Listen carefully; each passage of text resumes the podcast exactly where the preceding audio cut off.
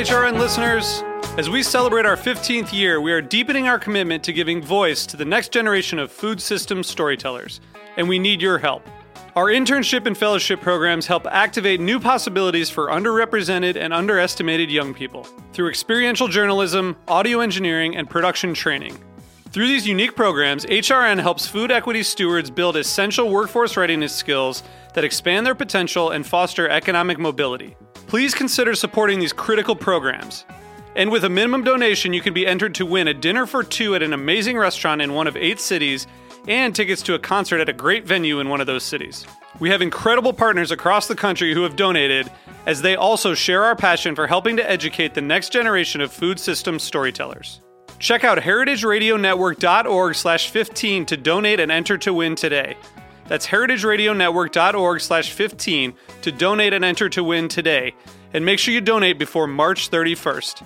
Thank you.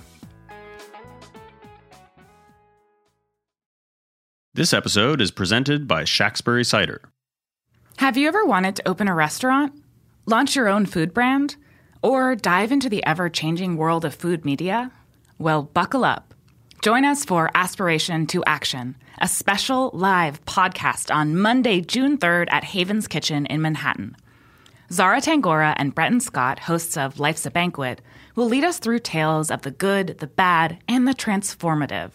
Featuring Food World innovators and HRN hosts Dana Cowin, host of Speaking Broadly, Eli Sussman, host of The Line, along with his brother Max, and Allison Kane, host of In the Sauce, in conversation with Jeni Britton Bauer.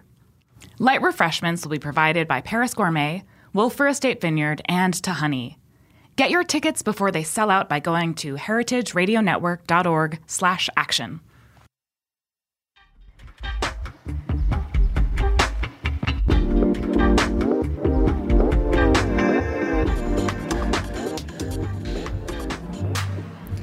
This is Meant to Be Eaten on Heritage Radio Network. I'm your host, Coralie. Not home nor work, cafes provide a unique third space for people to be private in a public space. Merry White, professor of anthropology at Boston University, studies just this cafes and cafe culture through an ethnographic lens, but in Japan. Her book, Coffee Life in Japan, part ethnography, part memoir, traces Japan's cafe society over the past century and a half. Welcome to the show, Merry. Hello, thank you for having me. So, I read a bit. Um, before writing this book, you helped get Cambodian coffee imported to Japan. So, can you explain how that um, all came about? How how I got to Japan in the very first place was, um, you know, I was interested in Japan per se, and I've always been interested in food. But coffee was a, already a way of life for me in 1963 when I first got to Japan. So carrying it with me, I discovered there were uh, three or four cafes per, per city block in Japan. And it kind of blew my mind because, of course, like many people, I assumed that Japan was green tea. But uh, actually, more coffee is consumed than tea uh, in public spaces in Japan. Hmm. So it really, um, it was where I got to know Japan first. Um, very interesting moment back then.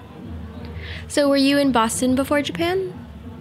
Yeah, uh, mostly. I, I actually come from the Midwest, from Minnesota and Chicago, where coffee culture in the 50s was not extremely developed. It was mostly Maxwell House in a can or instant coffee. And, and when I was about two, I remember my father uh, telling me to come into the kitchen and uh, and be present when the Maxwell House vacuum seal was broken, and I would put my little tiny nose to the to the seal and get the first whoosh of coffee uh, smell. Of course, I wasn't allowed to drink it, but I was pretty much inoculated by that. Mm-hmm. But Boston coffee in the 50s and 60s was, um, you know, we had a coffee house culture, which didn't have much to do with the coffee and much more with the space and, you know, being a sort of pretentious bohemian. Mm-hmm. Um, so the coffee itself wasn't the thing for me until I got to Japan and realized how wonderful the coffee could be. Mm-hmm. And so you got to Japan and you were visiting these various coffee houses. And how did you be, um, switch from becoming solely a consumer to someone that was helping with the production? Like um, I was reading that you had helped actually import Colombian co- coffee um, to Japan. Well, it, it was a very long process because for many decades I've been, you know, studying Japan, doing research there, and writing books about Japan. But I never took on coffee, even though that's where I mostly sat most of the time um, in coffee spaces um, until really uh, until this millennium, and uh, and that meant finding um, a research project that would uh, get me involved with coffee industry and coffee industry on the micro scale as well as the macro scale. Japan is the third largest importer of coffee in the world. And so when I talk coffee industry, I really mean large scale as well. And I, um, at the same time, though, um, I was really interested in education. And some friends invited me along to visit some schools that they were having built in uh, Cambodia. Um, and I got interested. I thought, hmm, well, I want to go to Cambodia in any case. And I got to the places way up in the northeast part of Cambodia where they were building the schools and noticed that there were these coffee trees. Um, I'd already been interested in coffee, but I didn't realize there was coffee in northeastern Cambodia. It had been left by the French colonials and the Vietnamese who had come in. And I thought, well, what about this? What about encouraging these people to grow the coffee, to, to market it and maybe maybe market it in Japan. So after some years of working on it, um, we did get export coffee exported from Cambodia to Japan, and that was that was a really hands-on, literally hands-on project for me. Mm-hmm. And so much of this book was written in a cafe, or many of your previous books are written in cafes. yeah, actually, pretty much everything. um, there, there's one cafe up here in Cambridge, Massachusetts, where I wrote my undergraduate thesis and I wrote my PhD dissertation. And pretty much in the same season, I really think there should be a plaque there or something.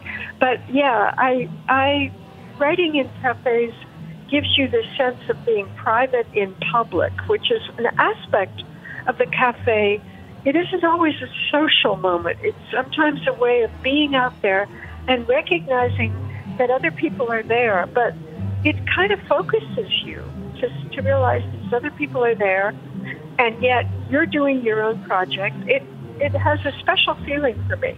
Mm-hmm. Um, in Boston, I don't know if it's as popular as it is here in New York City, but there's been a lot of co working spaces opening up, and I was wondering if you feel like that's impacted cafe culture or um, kind of amplifies or is capitalizing on that same culture? You know, co-working spaces are really a phenomenon, and I do hope an anthropologist is doing research on them because how they operate and who uh, uses them or needs them, um, it's a really new population. I frankly don't think the co-working spaces are much about coffee, um, and yet, of course, there is always coffee because coffee seems to accompany the kind of work, especially younger people, are doing now. Um, but by the way, in Japan, cafes um, are rarely places where you bring a laptop. You almost, except in Starbucks in Japan, and there are over 1,800 Starbucks in Japan. That's where you see the laptops, but they're mostly uh, foreigners uh, using their laptops in the Starbucks. So, as a workspace, the Japanese cafe is really not so much developed as it is in, say, America. And, and in America more than in Europe as well, mm-hmm. where it's much more of a social space. Mm-hmm. So yes. I think there's there's something different going on with a co-working space, which of course implies coffee, but I don't think it's really changing coffee that much. Mm-hmm. Yeah, can you actually give us an overview of this uh, social history of cafes that you mentioned, especially especially the one in Japan? The social history of the cafe is very interesting. Now, first of all, of course, coffee had to come. Um, and in Japan, coffee came about the same time that it arrived in Europe from, in, in that case, from Yemen and Turkey. But in Japan, Portuguese missionaries brought coffee in the 1500s. Um, and and then again by the 1600s by the Dutch traders who brought it, um, and also of course the Dutch who eventually possessed Indonesia or Sumatra. They brought coffee from their own colonial possessions. So you get the coffee coming in, but the idea of a cafe um, per se um, really didn't happen until the mid 19th century. In fact, when Japan kind of reopened to the rest of the world in the 1860s, a lot of Japanese officials traveled to Europe and to America to find out what was going on in the modern world. And one young man in the 1870s uh, was sent by his dad to uh, Yale University in New Haven. And he um, he really didn't do very well at Yale because he loved the coffee houses of New York too much in the 1870s and 80s. So he flunked out of Yale, took the idea of the coffee shop back to Japan eventually, and started Japan's first full fledged coffee house in 1888. Um, after that, they flourished because of the development of a tra- uh, farming connection for coffee through Japanese farmers going to Brazil to jumpstart the Brazilian coffee economy. It was really the Japanese farmers who put Brazil on the coffee map. And then, indeed, the first chain coffee shops uh, were created in Japan. The first in the world were created in Japan by 1907 using Brazilian coffee. Mm. So the the spaces were, you know, developing the coffee as well as coffee developing the spaces.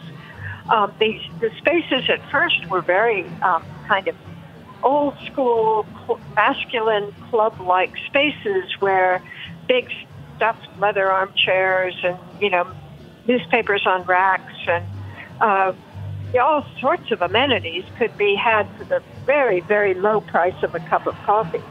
Um, but these were, they changed as, as social history changed because uh, eventually, by the 19 teens, uh, women wanted in.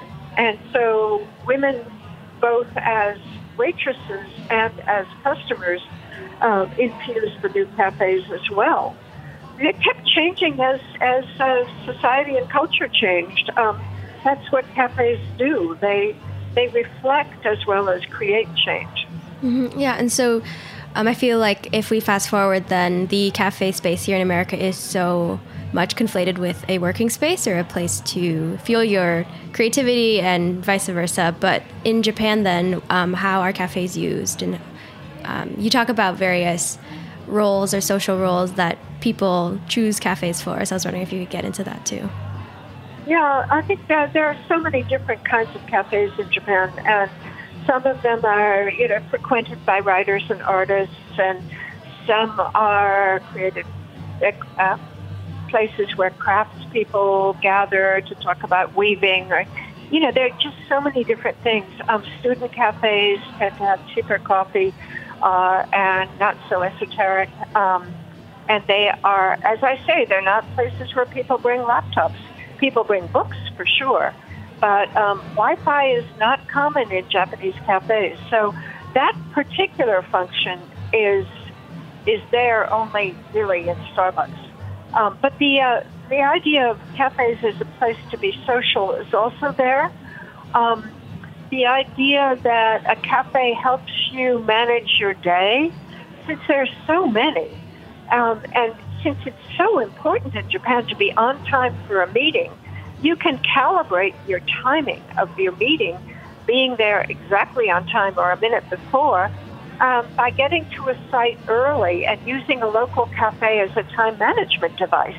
So that's one very small thing that actually um, helps you along the day. Um, it's a place where people um, meet people away from the office or away from the home.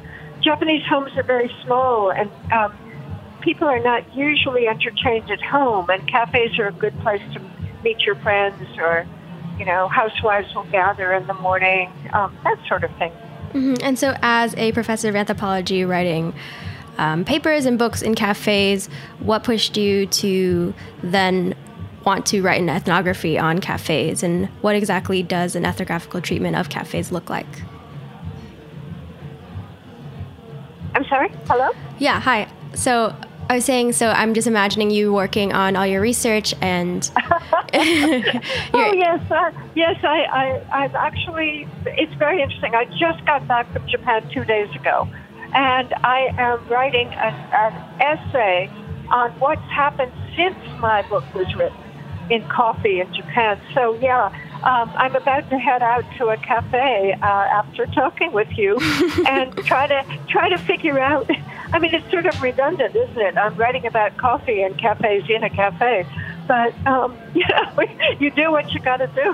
Mm-hmm. And so I'm imagining you working in these spaces and finally seeing yourself in the space and realizing that you wanted to study this seriously and kind of apply your own ethnographic lens to the space that you're constantly inhabiting. So, what exactly is an ethnogra- ethnographical treatment of a space? What does it look like? Um, what are you looking to find? What are you looking to learn?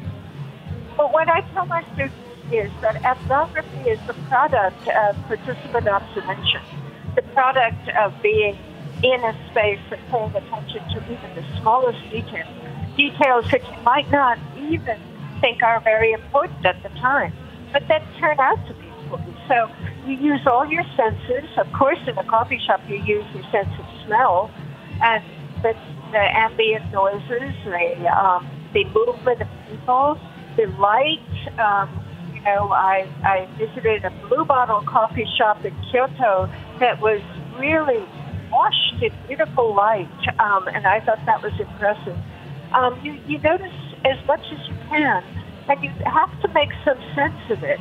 But to make sense of it, you need a little distance. So we do this sort of immediate observation, and then you pull back and you do the more abstract thinking about it. Ethnography is really the recording of what makes sense in a space. And what makes common sense, of course, is somebody else's common sense. It isn't necessarily your own. Mm-hmm. So you have to be alert to the fact that what the meaning making is locally constructed and isn't necessarily the observer's own meanings. So it's a complicated process, but it, it actually comes out of very simple observation. Mm-hmm.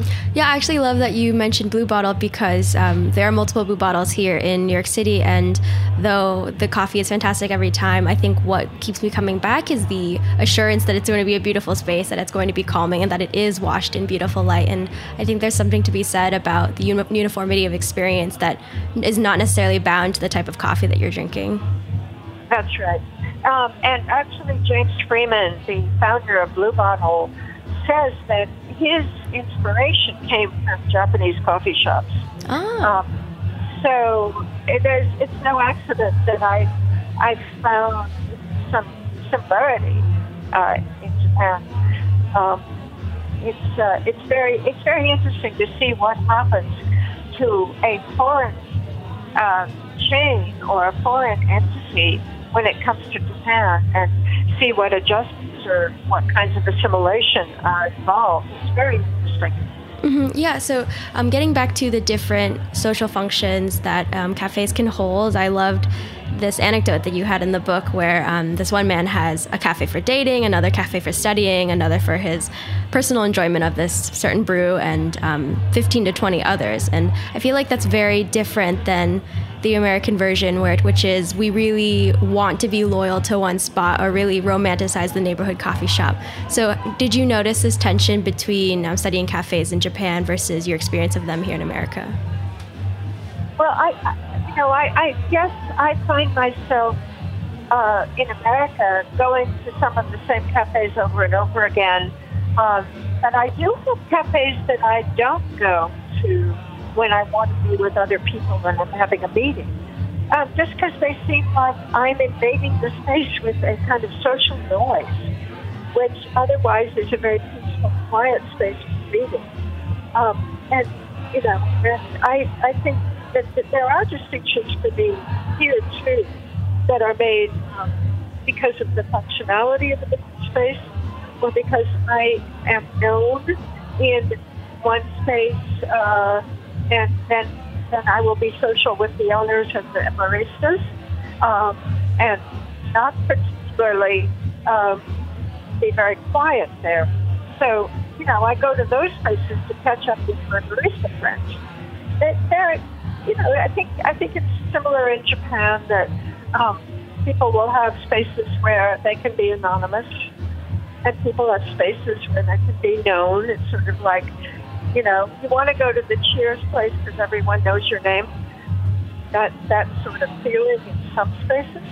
Mm-hmm. But I, I don't think there's a, a great big. I don't make a big adjustment when I am um, going to Japan or going here because just because I've been there so much. And so there are cafes I go to in Japan where they do know me, and I'll be spending the time talking. So if I need to be alone, I go to a space where I'm not known. And that's that's the difference for me. So how has coffee as a commercial industry evolved um, in Japan to reflect evolving needs and tastes? As an as a commercial enterprise. Mm-hmm. Um, well, you know, the, the individual privately owned cafe is going to be not a very commercially viable concern. You can't expect to make money out of, you know, a one-man cafe. You very often those cafes are owned by recent retirees. Um, you know, they're 65, maybe it's a husband and wife operation um, and they're doing it because they really enjoy being with people and serving a nice cup of coffee to people. So those are not going to be big money makers. Only the chain cafes can really make money. And of course, the coffee there is not going to be as possibly interesting as the coffee in individually owned places. Mm-hmm, yeah, so let's talk about this quote unquote interesting coffee. And um, you talk about producers that train like dancers to learn um, to create the perfect cup. So I feel like that is maybe one way that um, people outside of the Japanese culture and country um, kind of tokenize or reduce Japanese artisans um, as perfectionists and simply um, always perfecting whatever the West has brought them. And I feel like that's really a one sided statement. So, could you talk a bit first about some of the more interesting producers that you have met and what what um, encourages them to achieve this perfection? Well, the one thing I would say about perfection in Japan, I think a lot of um, outside observers sort of characterize Japan as a perfectionist society, but actually, most Japanese don't believe that you ever achieve perfection. And maybe that's what makes it so good, you know, mm-hmm. that you're always going to be working on it. There's a, a film that seems to essentialize Japanese perfectionism in food, and that's called Jiro Dreams of Sushi. Um, and that film, I think, kind of overdoes it. I think it exaggerates the idea that Jiro spends all his time perfecting this one nigiri sushi. But um, I, what I would say about the, the coffee makers is they um, they have a very very personal approach. No two coffee makers are doing it the same way, and there there was a man who died last year at the age of 103 in Tokyo who had this kind of um, rather rigid idea about making the perfect cup of coffee. But um, people sort of, you know, think, oh, well, he was over the top. He don't really need to do it. And by the way, the, um, the classic Japanese coffee is a pour over. It's not an espresso drink.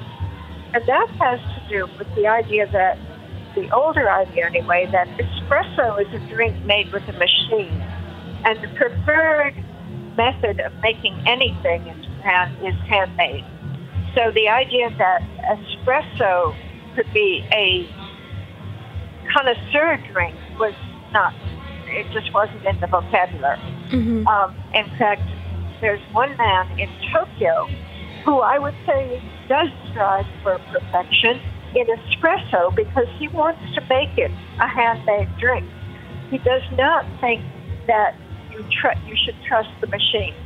He has a Marzocco, which a lot of people outside Italy have the Marzocco espresso machine. And what he does, though, is af- after every shot, he draws an espresso shot, and then he will take apart the um, group head, the portafilter, and he will check the, the threading of the screws. He will steam clean every part, put it back together again before he draws the next shot. he cannot draw his preferred espresso drink is just shot more than 10 times before he's exhausted, and that's it for the day. Mm-hmm. So that's kind of nuts, you know? But he really cares about kind of making what he says is I'm making the machine an extension of my arm. And that to him is a, a very uh, personal value. So you've got different people trying different things in coffee, um, and each fiercely independent of everybody else. So, um, you know, people say, so what is Japanese coffee? I have to say, it depends on who you're talking to and what shop you're in and who's who's up there making it. Um, it's so various.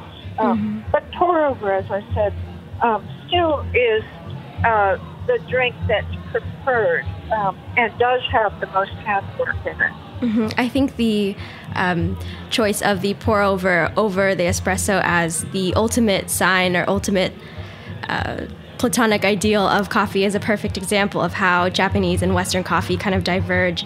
And so, how did um, I'm guessing this is pretty early on Japanese coffee coffee connoisseurs, both creators and consumers, kind of break past this conflation of um, modernity with the West? Um, well, you know that that's a very interesting question because, of course, um, they, you know, what I tell my students is you cannot conflate Western and modern. They, there, there are non-Western moderns, and you have to think of it.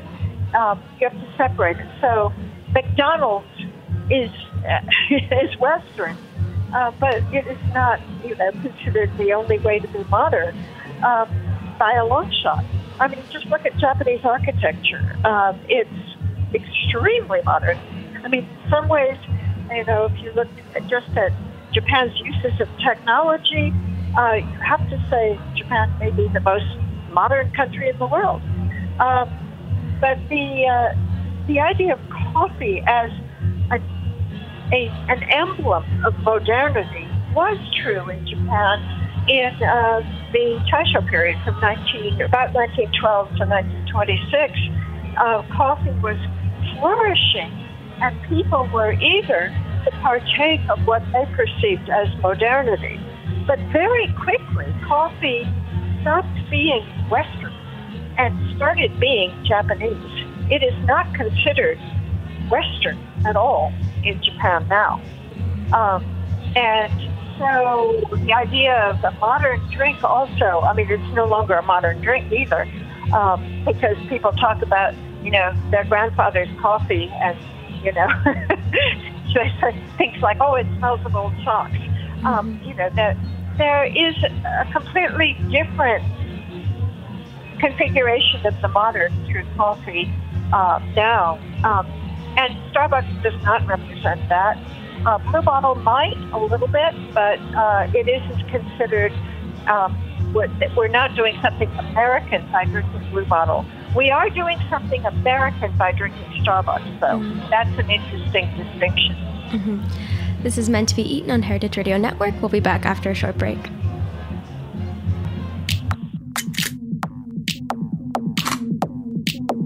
This episode is brought to you by Shacksbury Cider, who believe cider can be daring, complex, and eminently drinkable.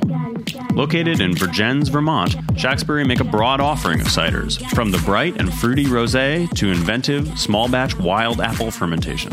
Each fall, Shacksbury takes to the hills of Vermont to forage for the wild and forgotten fruit that make up their Lost Apple Project. Shacksbury, producer of the first American made Pet Nat cider, continues to experiment every year with limited edition ciders designed to spotlight locally foraged fruit. To learn more, visit shacksbury.com or follow them on Instagram at Shacksbury. Are you enjoying this podcast? Heritage Radio Network has plenty more. My name is Korsha Wilson, and I'm the host of A Hungry Society here on HRN. A Hungry Society focuses on highlighting dope people doing amazing work in food, and we talk about how we can make the culinary world a more diverse and inclusive space. You can join the conversation by checking out Hungry Society wherever you listen to podcasts and on heritageradionetwork.org. And we're back. I'm speaking with author Merry White about her book Coffee Life in Japan, about coffee culture and cafe culture. And um, let's actually get into that. How would you just make a, or how would you explain the two? Are they any different? I, am sorry, you have to repeat the question. Sure. Uh, coffee culture versus cafe culture. I feel like it's a ah. very small difference. Yeah, coffee and cafe, of course, are related but um, coffee culture has to do with one's own personal taste in coffee and one's own, own preferences, whereas cafe cafe culture has to do with place. So, you know, coffee is everything. Coffee is global, it's local, and it's personal. And um, so you have all kinds of threads of identity moving around in coffee. Um, you know, your own personal preferences, have to do with the coffee, the, the beverage itself. Whereas the cafe is a space you choose, you just deliberate in, or in, you borrow the space in a way. You, you know, coffee in a good cafe in Japan is rather expensive. So you're basically renting a seat in a space that confers its identity on you as well as you on it. So I think that, that it's a good distinction to make between the space and the beverage. Um, and I think, you know, the older cafes in Japan that are called kissaten, they are the ones that, you know, now that we have in Japan a very large population of elderly people, um, more than a quarter of the population is over 65. The cafe, those older cafes become something very special for older people. And they, they become kind of like salons for the older people to gather in. Um, those, they're not going to go away either. Um, so you've got different sorts of spaces that are called cafes that suit different people in different ways. Um, people do cafe travel in Japan, cafe tourism, which is, you know, you go to different cities and you have coffee maps of that city and you have different kinds of spaces that you choose to visit and check them off your list of, of you know, coffee houses that have meaning uh, or history or just ambience of some kind. So, you know, the cafe is a really important space. And as I said, you know, when you're when you're in a in a country with very, very small apartments and homes, um, the cafe represents a home away from home as well, a place to entertain other people. Um, and that has a very important personal function. Mm-hmm. And so um, let's get back to what you were saying about cafes being, or the choice of a cafe being a way that an individual can signify taste or um, perhaps economic status. I feel like similar things were happening with um, the kind of rise and fall, or maybe it's still rising, of latte art here in America. I'm taking a picture of it and um, putting on on your social media and showing, you know, your friends that you went to X Y Z and you ordered X Y Z, and you're having a very private moment in a public space. I was wondering if there is something equivalent happening in Japan, or if it's already happened and it's dying out. Well, the, the usage of spaces um, as yeah, I, think you're right. As exemplars of your own identity and taste, uh, it's really important. And yes, social media enhance that or give you a space in which display that. And I think there's sort of paradoxical uh, aspects to that because you're um, you're displaying in a very public way your own private identity. I think I find that very interesting. Um, so there's a lot of Instagramming of uh, a space where you feel, you know, you are, you know, enjoying your your privacy. um, that's a nice contradiction there. Um, but the um, the idea that you um, are part of the creation of that space. You're not just visiting it.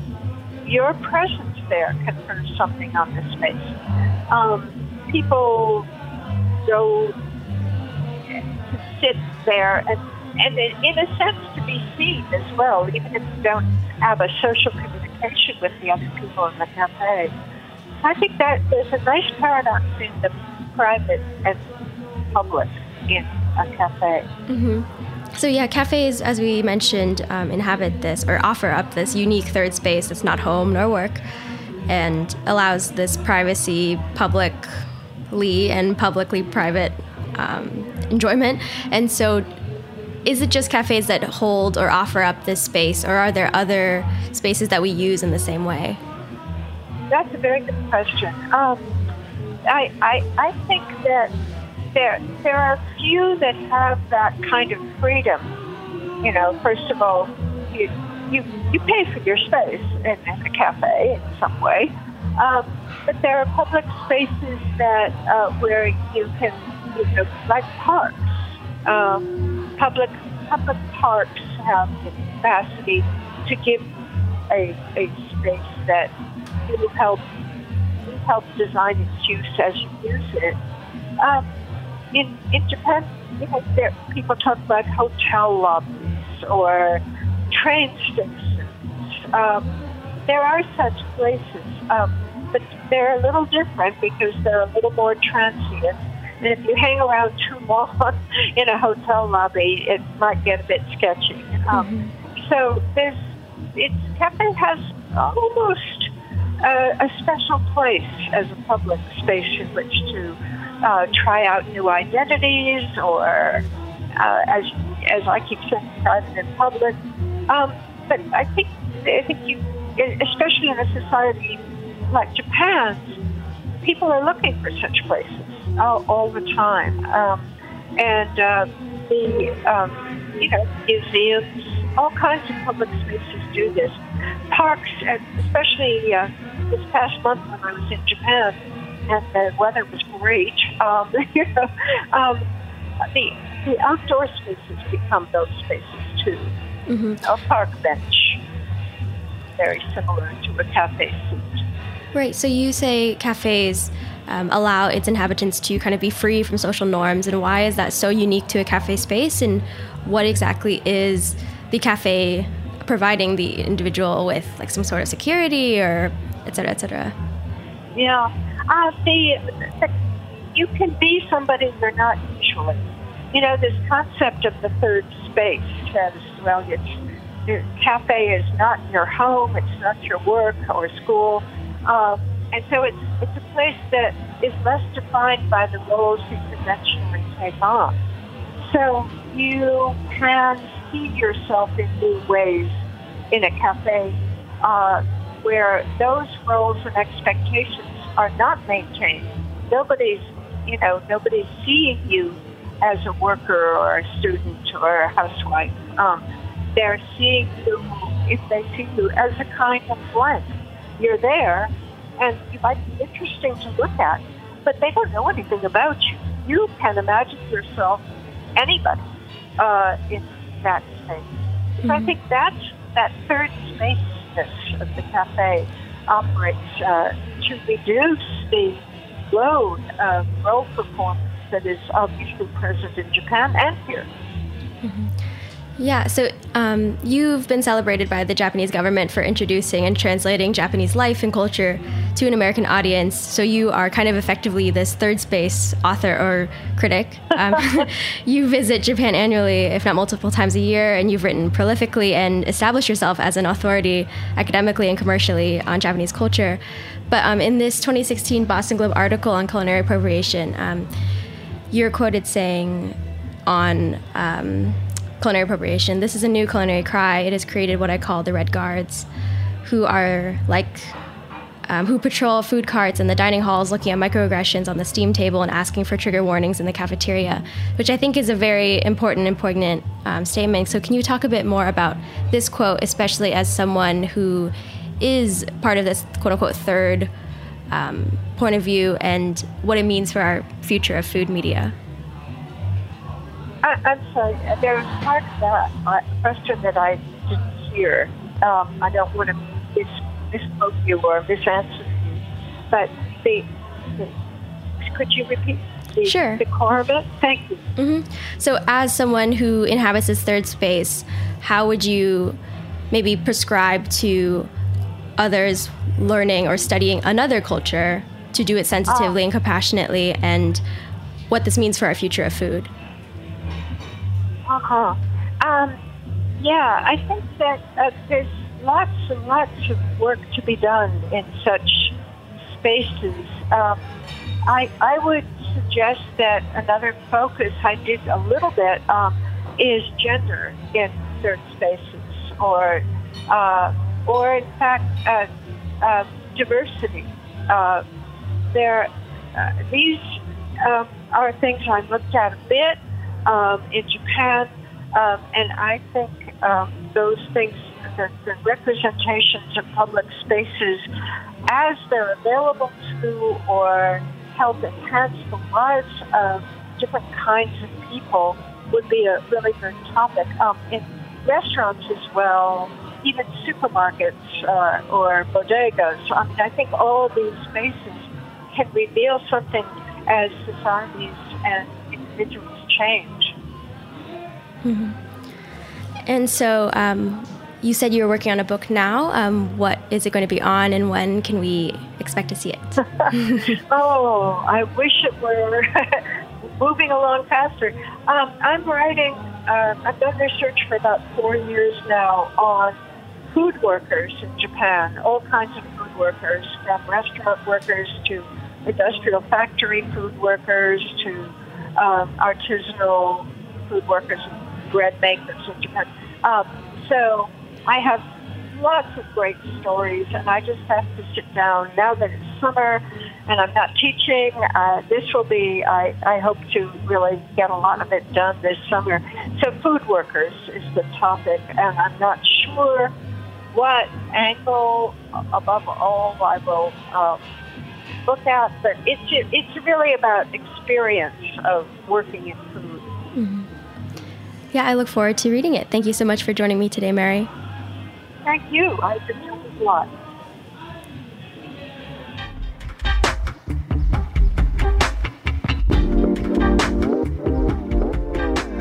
Thanks for listening to Heritage Radio Network, food radio supported by you.